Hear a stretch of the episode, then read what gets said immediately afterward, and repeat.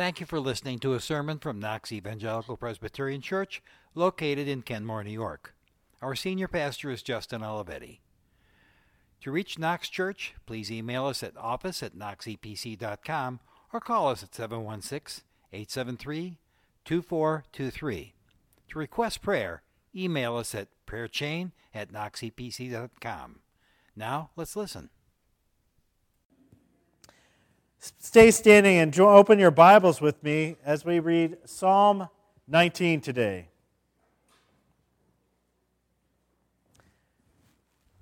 Psalm 19 is located on page 536 of your Pew Bibles. One thing I always like about the Psalms, it's the one book of the Bible we can all find. Just flip, flip open to the middle, and chances are you're in a psalm. Psalm chapter 19. Very famous psalm. I think a lot of us are going to recognize these words here. The heavens declare the glory of God, the skies proclaim the work of his hands. Day after day they pour forth speech, night after night they reveal knowledge. They have no speech, they use no words, no sound is heard from them. Yet their voice goes out into all the earth, their words to the ends of the world. In the heavens, God pitched a tent for the sun. It is like the bridegroom coming out of his chamber like a champion rejoicing to run his course. It rises at one end of the heavens and makes its, its circuit to the other. Nothing is deprived of its warmth. The law of the Lord is perfect, refreshing the soul. The statutes of the Lord are trustworthy, making wise the simple. The precepts of the Lord are right, giving joy to the heart. The commands of the Lord are radiant, giving light to the eyes. The fear of the Lord is pure, enduring forever. The decrees of the Lord are firm, and all of them are righteous. They are more precious than gold, than much pure gold. They are sweeter than honey, than honey from the honeycomb. By them your servant is warned. In keeping them there is great reward. But who can discern their own errors? Forgive my hidden faults. Keep your servant also from willful sins, that they may not rule over me. Then I will be blameless, innocent of great transgression. May these words of my mouth and this meditation of my heart be pleasing in your sight, Lord, my rock and my redeemer. May God bless this reading of his word. Please have a seat.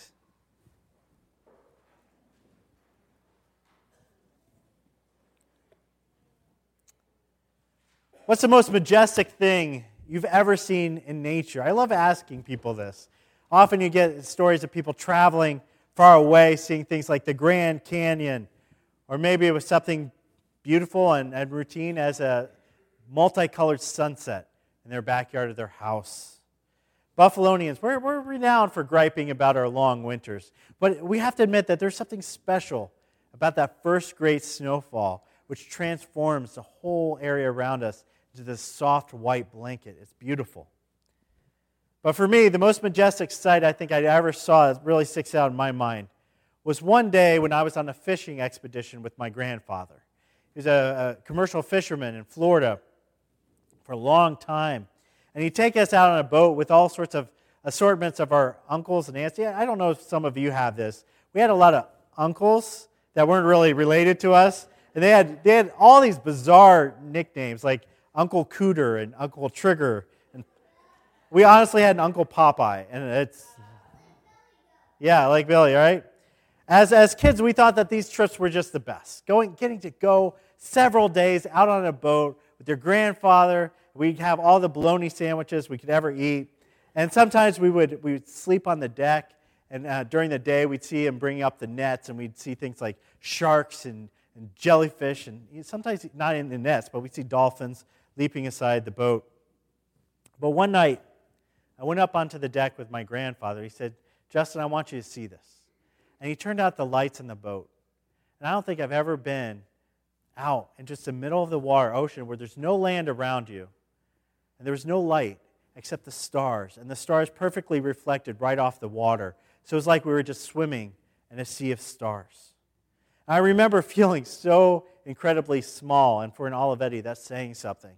So, so small in a sea of stars. And I felt like God right then was just showing off his workmanship. It just made me praise God in my heart. If nature is a sign that points to God, and I believe it truly is, then how do we react to that instead of just feeling overwhelmed by it? How do we actually take that, that knowledge about God and change how we live? And I think that's what Psalm 19 really wants us to examine today. After all, David was no stranger to nature. You got to consider his occupation. Growing up, David was a shepherd. And shepherds, they had really had not the best job in the world. They had to stay with sheep 24 7. So he lived outside. He was with the sheep by day, he was with the sheep by night. So nature was first and foremost on David's mind. He just was surrounded by it all the time. Probably by the time he, he learned the, the words of the Torah, of Moses' words, he already knew God from nature. He was deep into God. And in the first six verses here in Psalm 19, we see David exploding with this descriptive and moving knowledge of all these images of God and nature. He's just so enthusiastic about it. He starts it off by saying, The heavens declare, the heavens declare the glory of God. He's, remember, he's singing this. The heavens declare the glory of God. And for him, just looking around at nature, the evidence of God is transparent, it's, it's everywhere. It's total, it's inescapable, it encompasses everything. And in the second verse, he writes, Day after day, they pour forth speech. I like that, that image of pouring forth about God's existence and glory. Now, I know we, we sometimes gripe here at Knox about some of the, the mechanical problems we've had in our church. But that's, let me tell you, that's endemic to every church everywhere. My previous church at Mount Hope, I worked there, and during the week, it's really weird to work at a church during a week because it gets, it's much different than on a Sunday. It's really quiet. But on, on that particular day, I was walking by our little church kitchen, and I heard what sounded like a rushing roar. Never a good sign, right?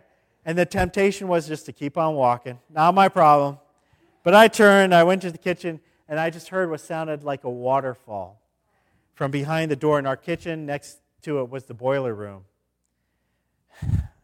I reached out and I opened that door, and what I saw I've never seen before. Water was pouring everywhere, off the ceiling, off the pipes. It was gushing up, it was coming down. I didn't know what was happening, and I, I mean, my mechanical knowledge was limited, but my first thought was something's not right here. This is not normally how I so what had happened was the, the water heater had burst, and it was just gushing. It was pouring water everywhere, and had been doing so for several hours, apparently, at that point. And that image of pouring, not just dabbling something, not just lightly pouring a glass of water, but something that's just gushing, a Niagara Falls worth of knowledge is what he's talking about here, what nature testifies about God. It's something that you can't avoid even if you try because it's so loud, it's so overwhelming, it's constantly coming at you. Nature never stops pointing at its creator. It never stops, not for one minute. Nobody's excused from acknowledging God because of this. There's a giant sign that's pointing to God. You can't say, Well, I never saw that sign. It's there. We call, we call nature, we have a, a special phrase. Seminary students like to have giant $5 words for everything. So, what we call nature is we call it general revelation. It's a way God generally reveals himself to every single person who's ever lived. Paul wrote this about this in Romans 1. He, a little less poetically, but he said the same thing. He said, For since the creation of the world, God's invisible qualities, his eternal power, his divine nature, have been clearly seen. So he's invisible, he has invisible qualities, but have been clearly seen, being understood from what has been made, so that men are without excuse. God is not hiding himself from people. He's not hiding his revelation from anyone. He says it's right in front of our eyes, it's everywhere, it's unavoidable, and it's inexcusable for the people who say they deny God. He say you can't because it's everywhere. If someone, or perhaps you, have ever said they believe in God, they'd only be given some proof about it. I'll believe if somebody just hands me proof, 100% proof that there is a God. David says, There you go. Nature is your proof. You don't need to go any further from that to see that there's a God. You can go huge in the galaxy wide uh, arena and see that there is a God who makes huge things. You can go incredibly small, down to the atom, and see the design and purpose that God put into every single thing He made. You can see the synergies, all of nature. It's just wonderful. Right now, I'm teaching our kids at night. We're going through a devotional, and it's all about science and how science and God go hand in hand, and how nature just points again and again to God. And it's just wonderful, and that's what David's saying here. He's saying the universe points to God. And at the very least, we have to acknowledge that He is real and that He made all of this. But in verse 7, David goes through a bit of a, a, transition here. He goes from singing about God's general revelation through all of the things He made to singing about God's special revelation. That's the other side of it general revelation and special revelation through God's law.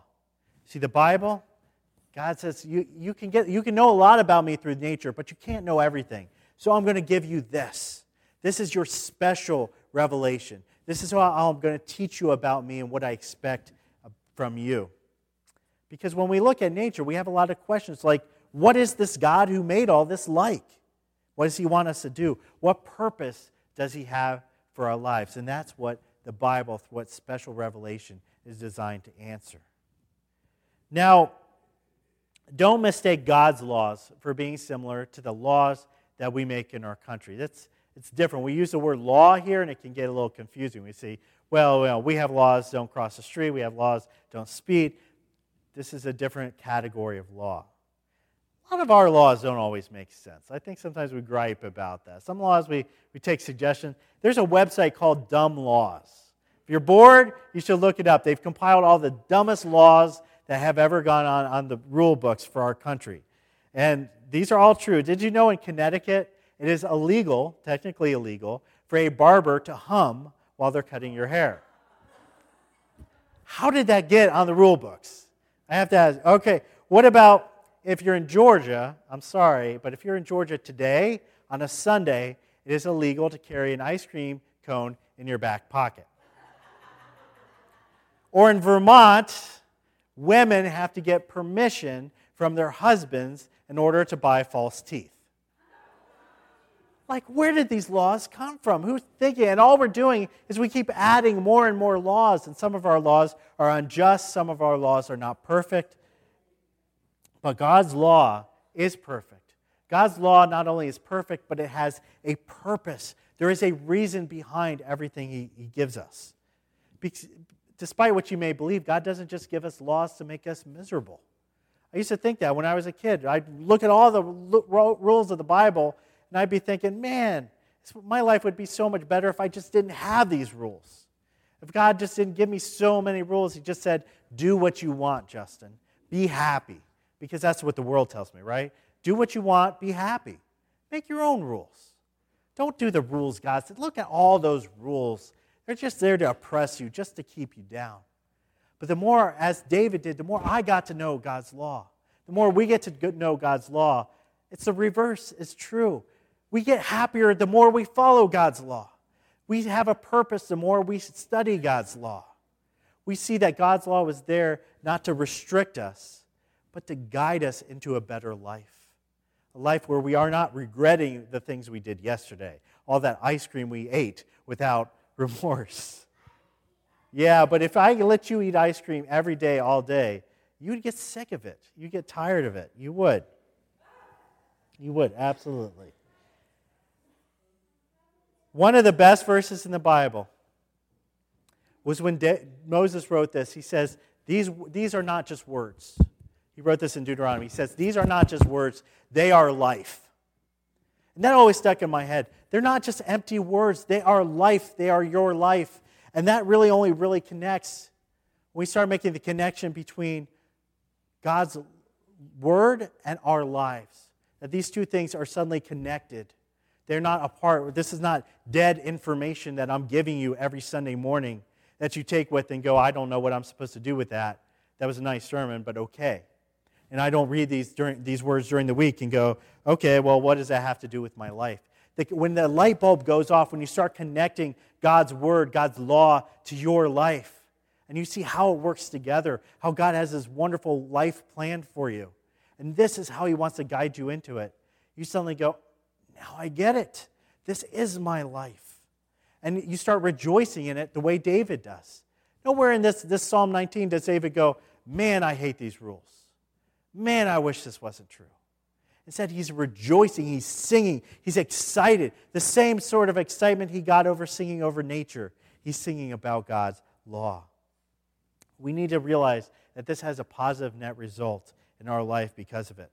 We become more like Christ the more we follow God's law.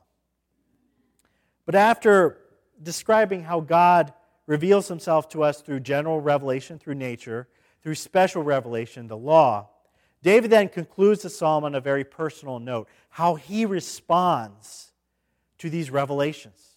Because again, that's, that's the information. He's got all this information about God. But how does he respond? How does he put that into action? How do we put it into action? He has three ways he does this. The first way that David reacts is he finds God's word, his law, as attractive. He's attracted to it. He says this is as sweet as honey, more precious than what? Gold. Gold and honey are two very precious. Even today, I mean, we might be able to buy honey pretty cheap, but gold is still very precious. And back then, these were the two incredibly precious things in the country. If you had some gold, you had some honey in your house, you're doing pretty good. But David says, I'd rather get rid of those and grab God's law and keep it close to my chest. That's more desirable. Back then, when Jewish children in antiquity, when they went to school for the first day, usually the rabbi would sit them down. They'd give them two things. He would give them a slate. They didn't have paper back then, so they give them a slate to write on. And this slate already had some, some of the rules of God, some of the law of God on those slates. But then the rabbi would come around and he would put a dab of honey on each slate so that the kids could kind of dip their fingers and enjoy some of their uh, nice sweet treat while on their first day of school. And what the rabbi was trying to get across to them and try to start teaching them is that the words of God that were on the slate were sweeter than the honey that they were scooping up and putting in their mouth. They were trying to make that connection, you see, between God's word and their lives. When you find God's word sweet, you crave it more. We, we crave sweets. We're, we're, man, we crave a lot of sweets in our society. And it's hard just to eat one chip. It's hard just to eat one spoonful of ice cream. When you, when you enjoy that sweetness, you want a lot more of it. So when you really start to enjoy God's word, when you suddenly tip over from not really getting it to really getting it, you start wanting to scoop it up in your life more and more. It becomes something where you're excited to open the Word of God in the morning. Where it's not a burden that you go, oh, I got only five minutes to read God's Word. You go, man, I only have five minutes to read God's Word. I got to cram some of this in later in, in my day because this is good stuff. David's second response here is the response to the revelations of God in his life is then to address the problem of sin in his life because he realized that that sin was coming between him and God. That was a barrier, and he didn't want that barrier. He wanted to get as close to God as possible. I was just telling a Sunday school class downstairs that we went to the San Francisco Zoo a couple days ago, and they have a really cool lion exhibit. And there, it's, you can get very, very close to the plexiglass. And I was about this far away from the lioness. And I'm just looking at how close I was and thanking God that there was that plexiglass right there. David says that plexiglass was sin in his life and he wanted it gone. He wanted to wrap his arms around God. He wanted to be right there with God because he realized that that sin, that was just, that was getting in the way.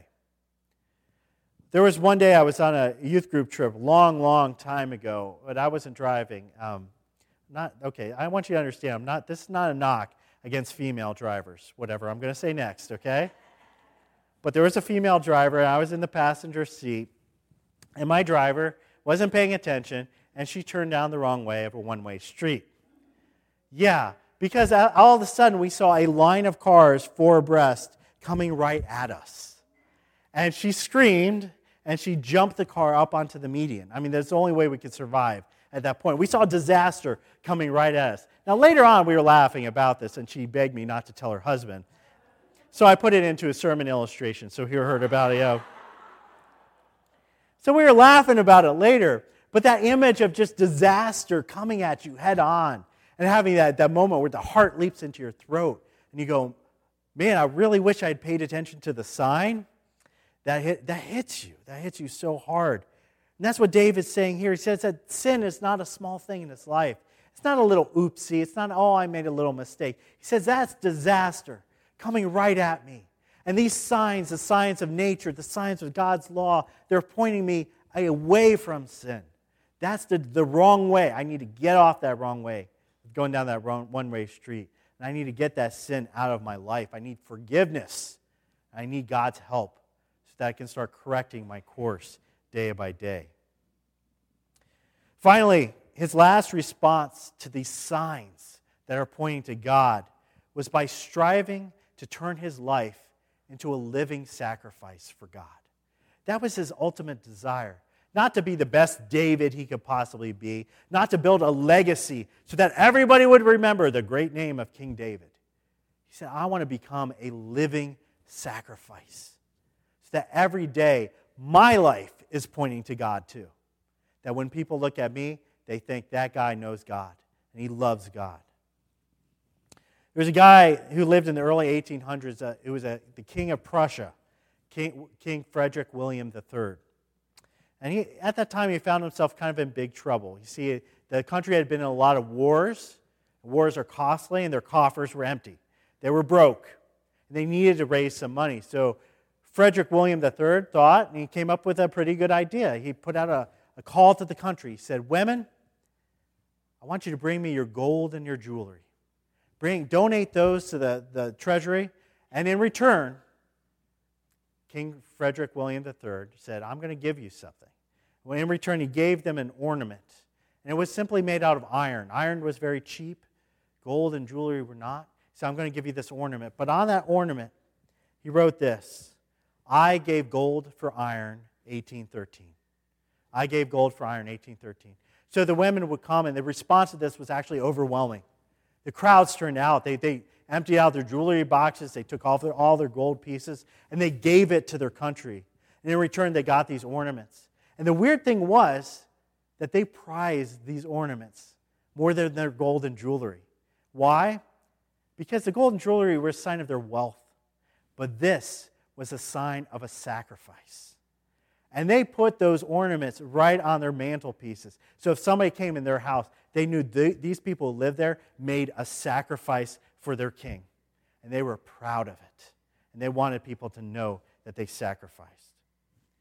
When we come to our king, as David did, we exchange some of the former treasures of our life for something that's far greater. When you're a living sacrifice, you are sacrificing something. You are giving up something.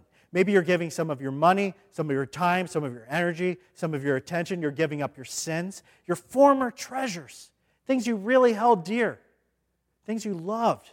When we passed out the plates earlier, some of you put things in that plate that were your former treasures that you could have taken and done anything else with, but you gave it to God as a sacrifice. When you go out from this church, hopefully you will become a living sacrifice for Him. That every day, you live for God. You strive to do things that will please Him. You strive to follow His law. You strive to tell other people about God. You strive to forgive instead of condemn. You strive to love instead of hate. You strive to show compassion instead of remorse, remorselessness. Every day that you live for God is a day that you are a living sacrifice. And what He gives you back is something you can be proud of. It's not an ornament, but your life will store up so many good things in heaven. And he will put a crown of glory. And he will say to you those words Well done, my good and faithful servant. Your life became a living sacrifice for me. And that's not a sacrifice that will be in vain.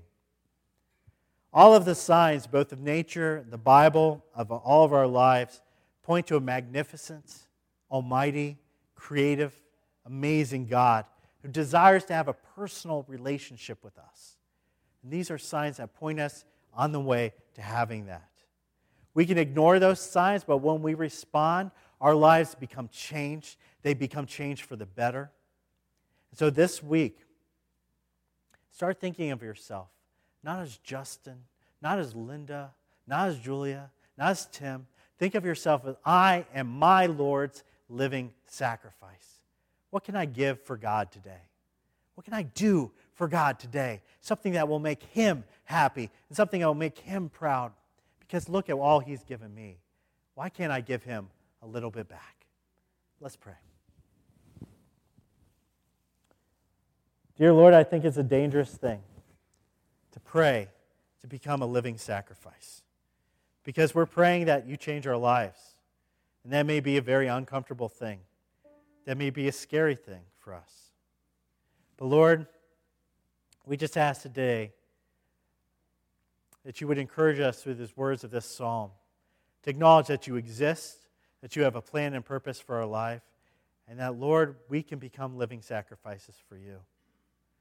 I pray this with our whole heart, Lord, knowing that we will fail you, that we will still let sin come in the way, but Lord, that you will help us out of your graciousness and your love to train us up to become more Christ like day by day. And all God's people said, Amen. David walked close with God, so too may we. Now receive the benediction. If you like an elder to talk with or to pray over you, come up after the service. We're here for you tonight. From Jude Now to him who is able to keep you from stumbling, to present you blameless before the presence of his glory with great joy, to the only God, our Savior, through Jesus Christ our Lord, be glory, majesty, dominion, and authority before all time, and now and forever. Amen. Go in peace. Thank you again for listening. It is our sincere prayer that today's message has brought you closer to our Lord and Savior, Jesus Christ. We welcome you to join us for worship on Sunday mornings at 10:30 a.m. You can also audio stream our full service. Details can be found at our website. Our church is fully wheelchair accessible and loop enabled for the hearing impaired. For a full schedule of activities and more information on our beliefs, visit our website at www.knoxepc.com or call our church office at 716 873 2423.